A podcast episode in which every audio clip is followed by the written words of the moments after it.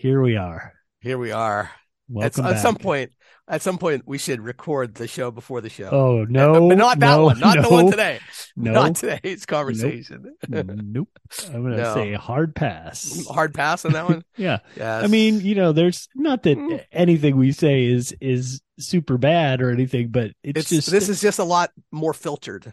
yeah, yeah. That's that's uh that's unfiltered, Ollie and Scott, and almost nobody wants that. I mean, we barely No. want it, right? Yeah. So the last thing we want to do. Although is we we do enjoy it. We do enjoy the Yeah. unfiltered, Yeah. you know, conversations. Well, but on- once we develop our Patreon, we can have an after dark show Oh, that, that is just the us the real the real deal. We'll call it. don't don't tease the audience. There's Science no Patreon coming. The real Yes. deal.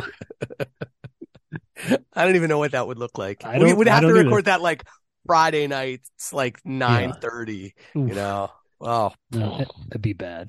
it would be bad. bad, very bad. All right, so here's I'm going to set this up. But uh, what's our good? What's good is What is good?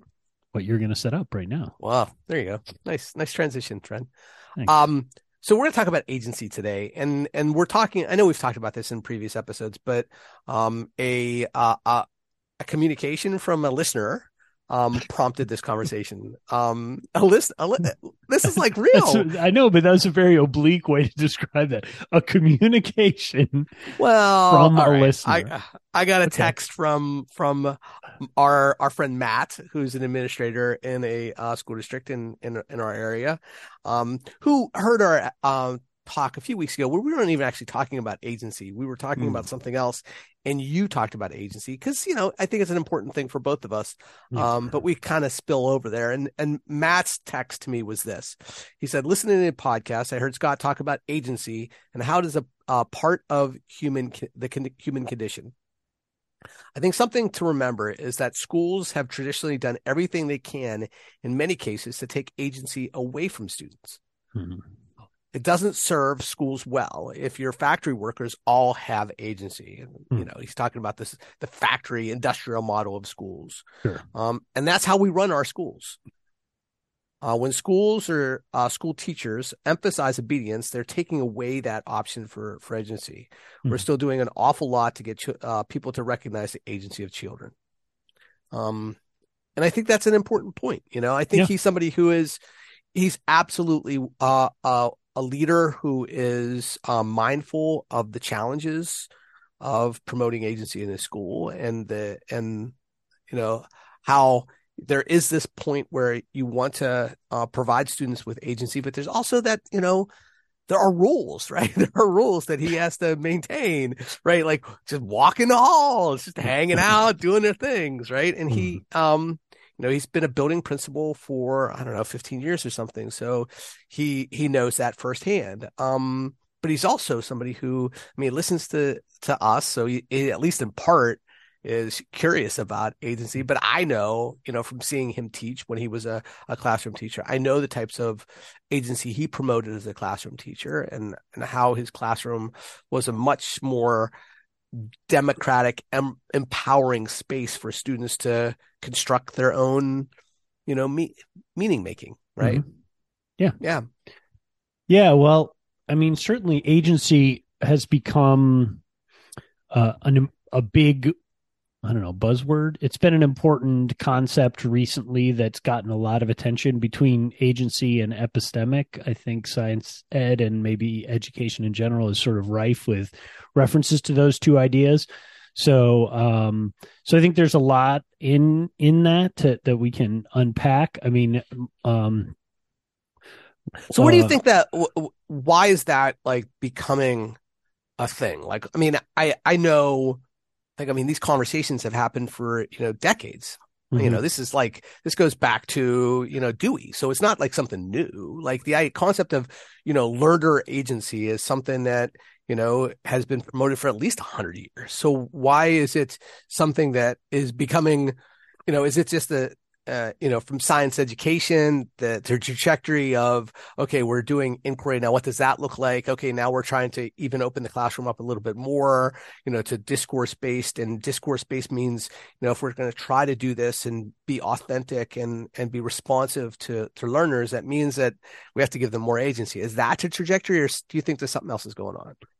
Well, I mean, I think like to to say that it goes back to Dewey is is a little tricky. I mean, the problem and we talk about this a lot on the on this program in a different context, but there's a difference between the concept and the label, right? And so agency represents one way to think about a concept and and that concept has been around for a long time.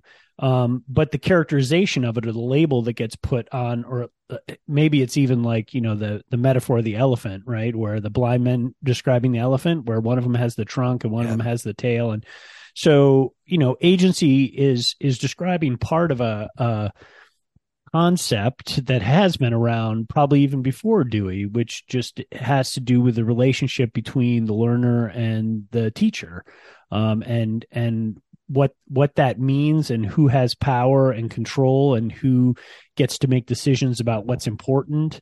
Um, so I think that stuff has been around for a long time. Uh, my sense is the reason we're talking more about agency recently is is we've moved away from terms which frankly I, I don't like either, which are terms like engagement, right? So a right. lot of the ways to describe what was happening with students were essentially about are they paying attention in class? Um and and we call that engagement like but but that those ideas come out of you know what matt was talking about which is this obedience or classroom management sort of notion of how classrooms run right? Which is like we need to have the students quiet so that they can pay attention and be engaged. Um, and so i think a movement away from that towards something that recognizes that students are not just um, you know cogs that they're human beings and that they they have some control over their lives um, and just and they get to they they are making decisions. Um, a recognition of that i think is how we shifted at least in part towards this idea of agency. Yeah and i think that matt's point about the industrial model of education. I mean, it it it it is absolutely something that you know is you could just look in schools and you can mm-hmm. see that that's how you know schools have been designed and that's still largely how schools are in practice mm-hmm. you know in that you know i mean as you think about it like in one class you're doing the Pythagorean theorem, and then like 30 minutes later you're talking about to kill a mockingbird, and then 30 minutes later you're running a mile. You know, yeah. that's a that's a that's a pretty hard, you know, you know, gauntlet to run for a you know a high school student mm-hmm. to like cover all of that, and we would never expect that of an adult, or we would never. I I think few people would pick that if they had the chance to, if they had the agency to do that on their own, right? Mm-hmm. Yeah. They they wouldn't go, okay, well, you know, I'm going to sit down and you know do some some math for a half an hour, and now I'm going to go discuss this book for half half an hour, and then I'm going to go outside and you know run a mile in ten minutes yeah. or less. Yeah, and then do some sit ups and try to be you know get that pres- yeah. presidential, presidential. award. yeah, for fitness. It's like wow. I mean, that's head spinning, right? Yeah. Yeah, and, for sure. I mean, I guess one of the questions I would have is does does this and we've talked about the death march with fun sauce. I mean, that's yeah. really a different way of characterizing the industrial notion of schooling, but you know, are the students workers or are the student because that's how Matt characterized it. And I'm not sure they're even workers. I think yeah. they're more cogs. I think they are more the product of the factory rather than the factory workers. Um, you could argue that the teachers end up being the the workers, right? Um, because it's not, you know, teachers. We can talk about agency for teachers too. I mean, it, it it's a it's a stack, right? It's not just that um, schools are an environment where students are ability to to um, invoke their own agency is relatively limited. It's also true for teachers, right? You know, absolutely. Um, Seymour Sarason famously sent, said that schools were designed for the intellectual learning of students to the degree that they are, not for the intellectual growth of the teachers, right? So it, teachers are not, uh, it's not really a learning environment for teachers, which is shameful too. Sure. Yeah. And I think as I'm, I don't know, I don't know if it's a, uh, it's a product of getting older or it's just a product of, you know, the the sort of like discourse communities that I'm in right now. Um, but the the attention to power, I think, is something that is becoming more and more uh, relevant to me. you know and maybe it's the all of the post-pandemic stuff too because i think that's maybe in that milieu too right is that um you know there are there have been a lot of different ways that people have reacted to the pandemic post-pandemic world and one of which is that i, I feel like there's been this authoritarian sort of response in that okay yeah playtime is over. Now we've got to get back to business because and that whether it's been you know people were working from home or learning from home or quote unquote the learning loss right? All of that mm-hmm. stuff is prompting some leaders and some teachers and some parents and and you keep going with that deans or presidents sure. of universities. Yeah. yeah to yeah. say, okay, let's clamp this stuff down because we've got to get back to the business of, of learning. And that means control. Yeah. And, and so they make these, I learned this, this word and I'm going to mispronounce it because, you know, that's, I learned this word you do because that's the, and it, it is, I learned this word yesterday. Okay. okay. I'm going to spell it. I'm going to okay. spell it because it's D I K T A T. Have you heard this word before? Diktat? No. I hadn't either. So it was in it was in yesterday's uh, uh, paper, and I was like, hmm, what does that word mean? I had to look it up. Um, an order or decree imposed by someone in power without consent. Hmm. And it was the, the word dictate. Was, it's uh, it's got an umlaut over the a. Oh, okay. So diktat. Diktat. Yeah, okay. so it's got an, uh, the um, the umlaut. So it's got a little German. Yeah, little, I think so. A little German in there. It's yeah. Well, it says I just pulled it up on dictionary. It says uh, Latin to German. Sure. Yeah, yeah, Sure. Sure. Um. So it means like it's from the Latin dictatum, which means yeah. something dictated. Sure.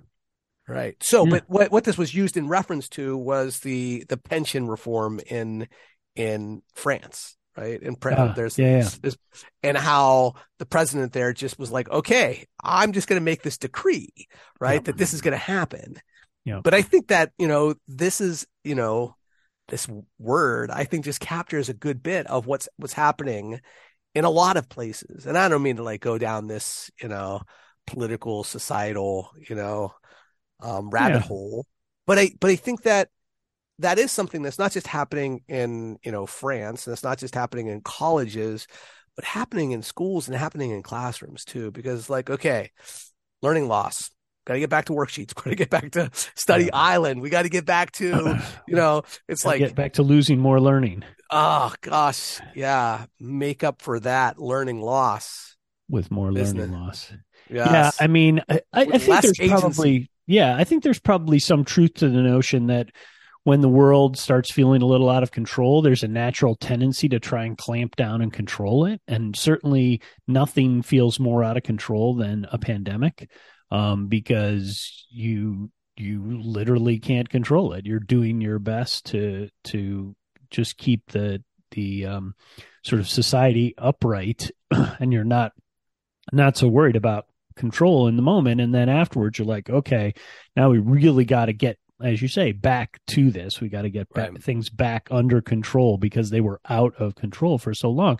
And it makes sense that that would lean you towards uh, authoritarian points of view, whether that's, you know, whatever version of that you you dislike or or like for that matter, I guess. But yeah, I mean, I think schools have always been um, places of of control and surveillance and conformity. I mean, and partially they're designed that way, right? I mean, part of the purpose of schooling is to enculturate kids into being citizens of the United States. Um, that's an explicit goal, and that goes back to Dewey too. So, you know, uh, but what that means is where things get a lot more mm, complicated. Let's just say, right? So, so I think this movement towards agency and thinking about kids in schools and and their level of agency or or what however you want to describe that um, that I think is relatively new because you know in part again there has been a shift away from the idea that that the purpose of schools is the transmission of information from from teacher to student. And once once you don't see it as this sort of binary transfer of information from one location to another when you start to consider the fact that these are relational activities when a teacher works with a student then now you have to start treating the student like they like they are a person. And one of the things that people have is agency. So um and and that manifests in lots of ways but um but i think that's how you get to this place of you know when you start complexifying the relationship in schools to not being like a hard hard drive with an input um then it changes the way you have to think about the kids So I, I think where we started talking about this, uh, you know, a handful of episodes ago, maybe even more, they all kind of, you know, Yeah. blur together at this point. Mm. You know, the 130 some odd episodes we're up to at this point. Um, was I think you referenced an article, you know, um, that was Might- in might. Yeah. And I, I, I, it was in Science Ed. I think this is, I think I went to look for it. epistemic agency there's a Yeah. For a constructing, constructuring, constructuring, constructuring. It actually says What? Hmm. constructuring. Yes. Constructuring expansive knowledge building. This is Zhang and et al. Is this the one you're talking about? no The word is actually constructuring. I was Well, like, am I messing about- up that term? No, No. I am not. No, they're messing up that term. Um, I mean that that would not have been an article I referred to because I don't know that one. But uh, Okay, the one I, thought- tend to refer to when when talking about at least epistemic agency is Dave Stroupe's article, which I think is also it's in Science Education. I'm almost sure Yeah, it probably Um, doesn't use the word constructuring.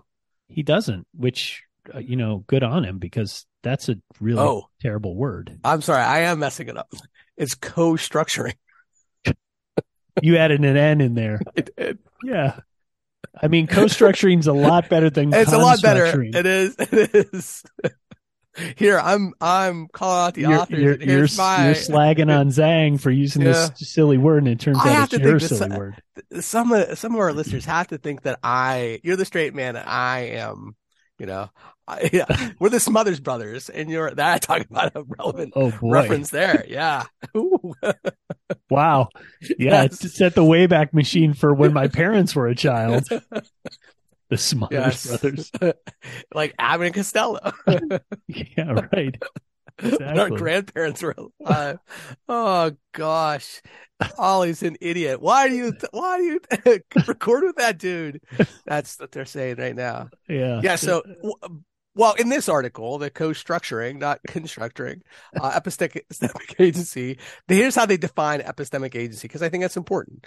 Uh, can be defined as students being positioned with, perceiving, and acting on opportunities to shape the knowledge building work in their classroom community. So, I mean, inherent is that is the idea of power, right? That they have the power to, you know, really shape the the learning that happens in their classroom. Yeah, I mean, so so Dave's. Oh, this is a different one. This is not the one I'm thinking of. He does have an article that that um that uh uses a co in it though, fostering students' epistemic agency through the co-configuration of moth Oh. research. But that's not the one I'm thinking of. No, that would. I'm glad you read that because I might have had some yeah, that issues with that would have been rough. I would have mangled that even further. but I mean, I think you know, in I think epistemic agency is a much more tightly focused and um, you know, I don't know, academic construct. I mean, I think agency as a broader notion is what we're really talking about, which is Right. I think ultimately how how much control uh, or power to t- to talk to your to your idea about you know that there's a lot more conversations about power now. How much power do students have um, to define their own work in schools? Right. I mean, I think one of the ways to think about agency is your ability to define what and why you are doing what you are doing. Right. And so, um, so most of the agency that we afford students in schools is the agency to opt out right to to be resistant um, Sure. and that that is a form of agency um, but it's not the most healthy one to cultivate right so really they can either they can either conform or resist that's the main that the main forms of agency that we provide them in schools And when they Um, resist, Yeah, there typically are what- consequences. yeah, there are consequences. Either we label them with some sort of like, you know, some label. We'll just say some that, right? deficit, some deficit. Right, some deficit, right? Because if they can't comply, then that's got to be something that's a deficit on part of that individual, Yeah. right? Not the expectations of the teacher or not the expectations of the school. It's that we're going to put this label on this student because they're uh, unwilling or unable to comply, Yeah. and so you know that to me is troubling right there. You know, either they're a trouble, you know, a, a, a, troubled student, right? We're Yeah. going to pull that student out and try to discipline them into complying, right? We're going to put them into in school suspension or out of school suspension or whatever because they were quote unquote disruptive in the classroom. You know, maybe they were talking or maybe Yeah. they got a, like, yeah, it's, yeah, yeah, that kind of agency when a student takes an agency in the class takes agency or or they have agency it's when they you know actually you know act on their agency right. that's when there's trouble Yeah, and I think I think one of the, but it, I, I mean, I want to be careful about like this. This was my point, and and I'll give a shout out to my uh, former postdoc and friend Craig Ray, who we jokingly called Doctor Agency because his his dissertation and his scholarship focuses on agency, and and this this is I think at least in part Matt's uh, the trigger for Matt's text was my statement about you know agency is a natural part of the human condition, and I think that's my my point is there are environments that um, allow more a more diverse way of manifesting your agency, but you always have agency. There is no environment where you have no agency, right? I mean, there's um oh my gosh i just his name went out of my head but the there's the famous writer who was um who was in a concentration camp during world world war ii and he wrote oh my gosh i'll think Elie Wiesel no is that the that no? is not the one. Um but his his uh his writing was about how even when he was in you know essentially incarcerated and and waiting to die um he still had freedom what he described as freedom and i think we would talk about as agency. Agency right. So he had control over how he thought about his circumstances and and i'm not saying that's a lot of agency or freedom he was uh, in a highly constrained and obviously terribly dangerous environment um, where many people didn't survive. But um, yeah i'm really ashamed that i can't think of his name. But um, but the point is you can't take people's agency away what you can do is is highly constrain it um Yeah. and not allow them many options in the way that it, they can manifest that agency. And and then as we just talked about then you can punish them for manifesting their agency in particular ways right? By by being resistant right? So you know this gets to ideas of like liberatory practice where where the goal is is to provide f- more freedom which is another way of thinking about providing more agency. And i think the way that we think about science teaching is fundamentally about providing more opportunities for students to manifest their agency in the ways that they want to right? So to to make choices about and give them more power and opportunity to manifest their agency in ways that are not simply resistance or compliance yeah. Um, but actually choices about how they how and what they want to think about and how they want to do that work.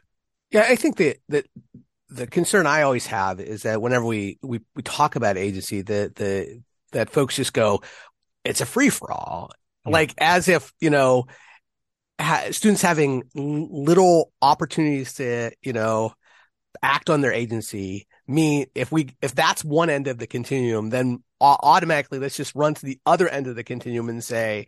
Let's just open it up and have it be, you know, free will. You Sure. know, like you don't want to study today that's cool you don't want to do like Right. so that they we have complete agency and i think what we're proposing is just having you know s- some maybe guardrails on that. Like just like saying here let's let's we're going to talk about this today and let's talk or you know or situate what we're going to talk about in things that we know the students may be more interested in or you know open up the opportunities for them to play a larger role in how we investigate the things and how we talk about the things and giving them the opportunities to come up with ideas and then you know draw on that creativity to situate the classroom activity Yeah. you know that is not a free for all you know No, it's not I mean- like yeah. ahead.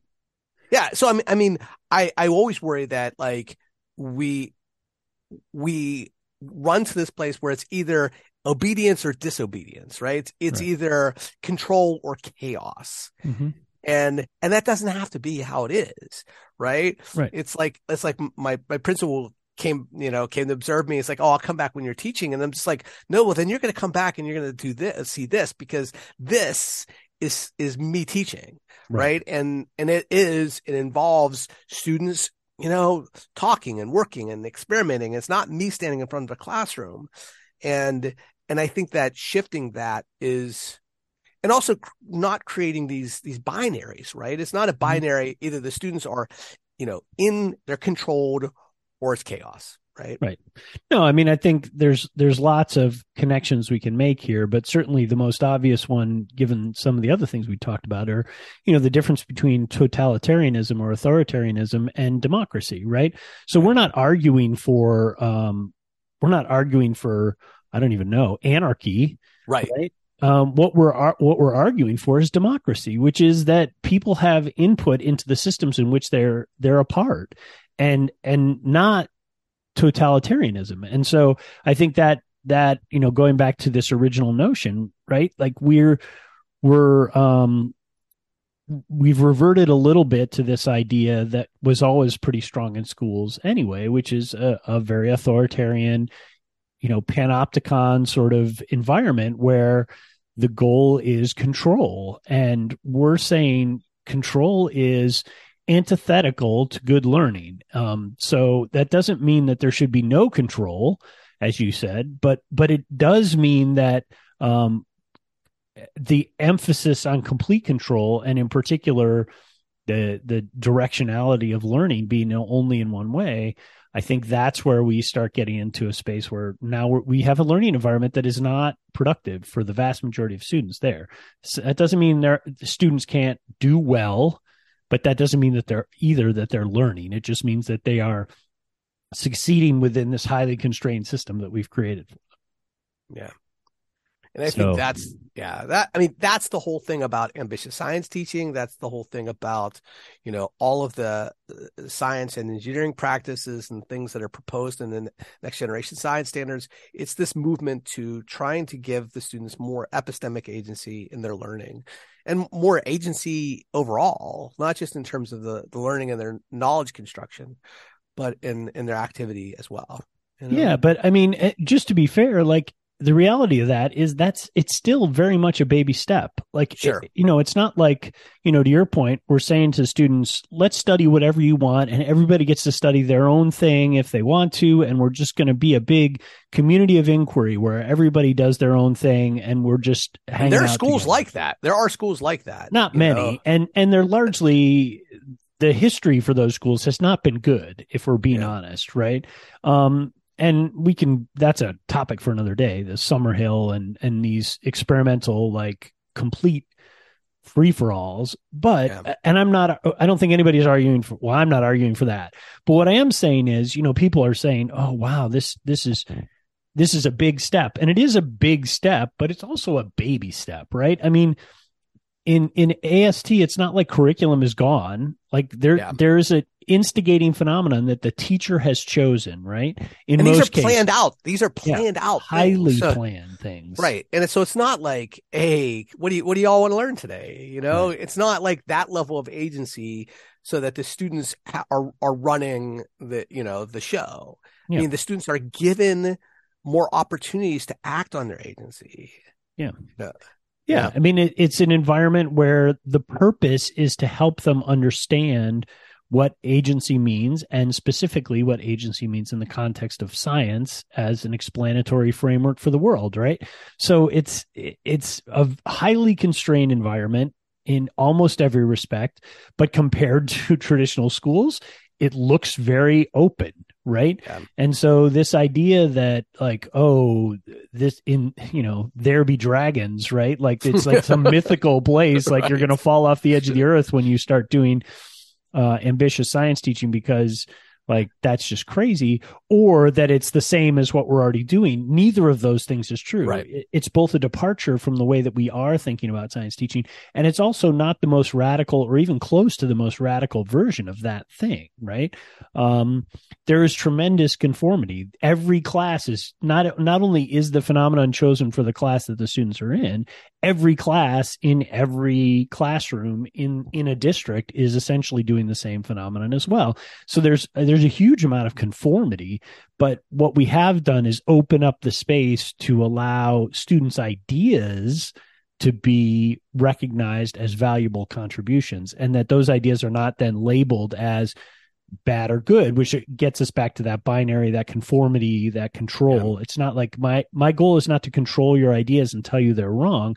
My my goal is to create an environment where we can share our ideas and make them better Yeah, and use those as sort of a springboard into investigations, and you know, and helping students. And this is this this is becoming more of like I don't know. One of my mantras is you can't convince somebody else; they can only convince themselves. Yeah. This goes back to like what we talked about in terms of you know the the changing minds book. Yeah.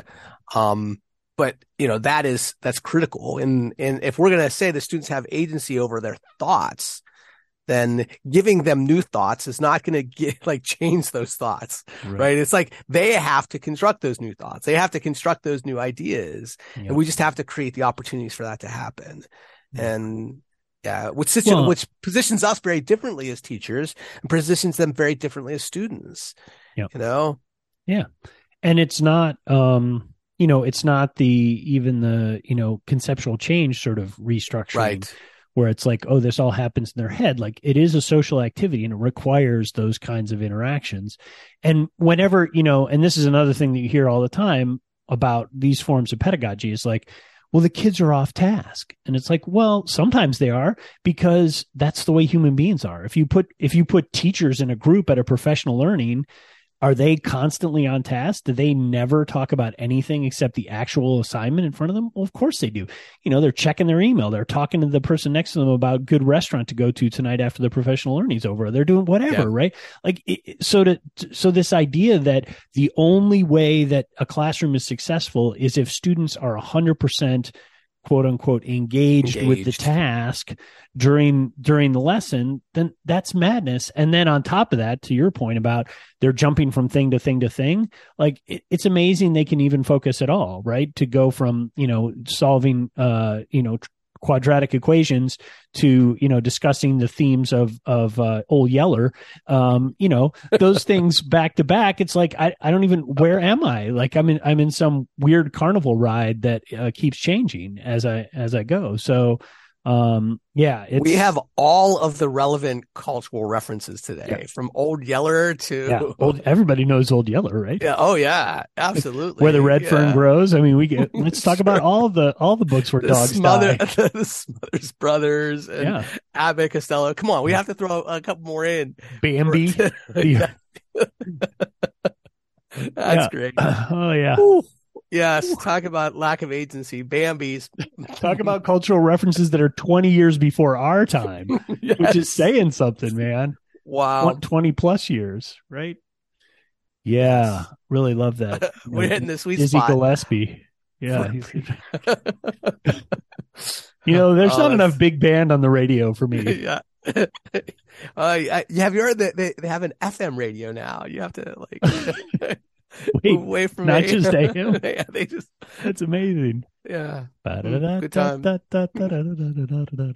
Okay, That's yep. nice right there. thanks. Wow, There I think we've just moved away from agency to um. Something that approaches joy in a weird way. So maybe it's time for you to give me some something that's bringing you joy.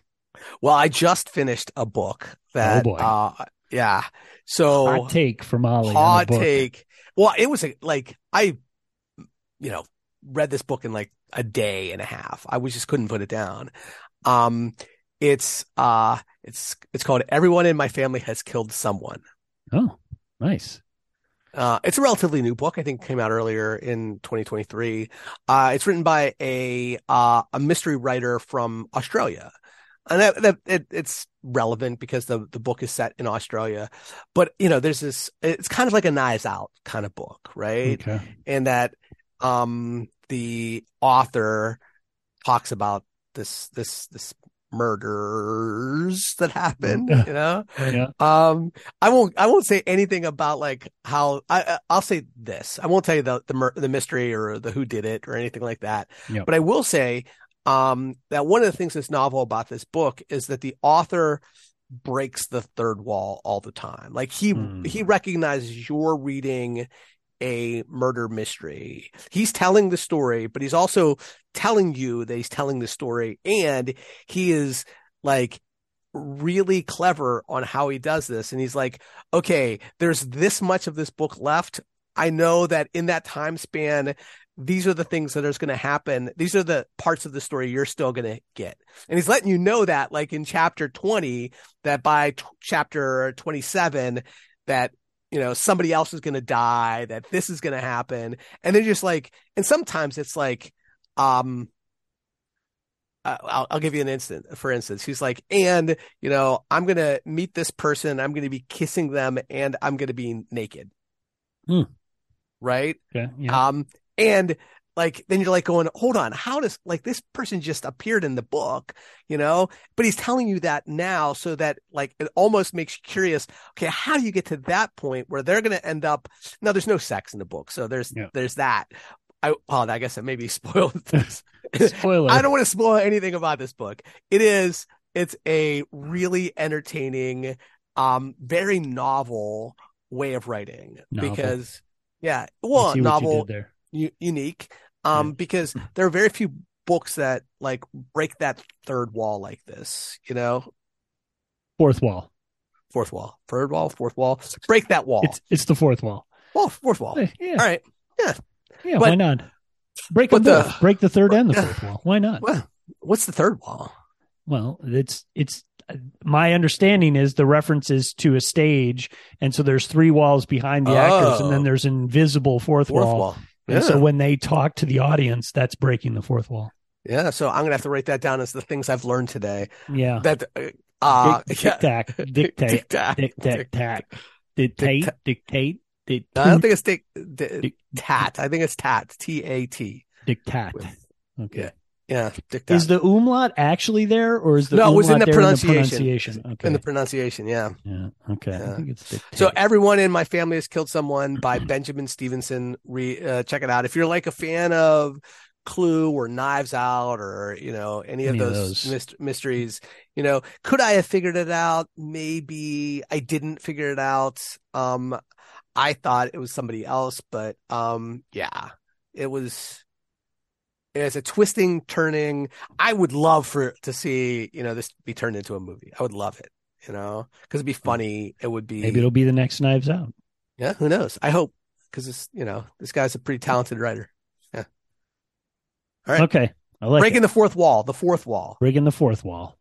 fourth wall, May- not maybe hammering wall. on the third wall a little, but then Yeah. really breaking the fourth wall. Sure. All right. Um, so I think this is probably going to be predictable, and that's part of the reason I'm saying it. But you know, the thing that brings me joy is in the last week, Ted Lasso came. out. I knew it was coming. I knew it. That's why I yeah, was like, I knew you knew, and and I was not gonna. It, you know, I just, I just watched it with, you know, the family. yeah, yeah, Yeah. yeah. I mean, I'm going to reserve judgment. You know, it's first episode, so you know, it's it's going to be a whole season. Uh, so I want to see the whole arc of it, but.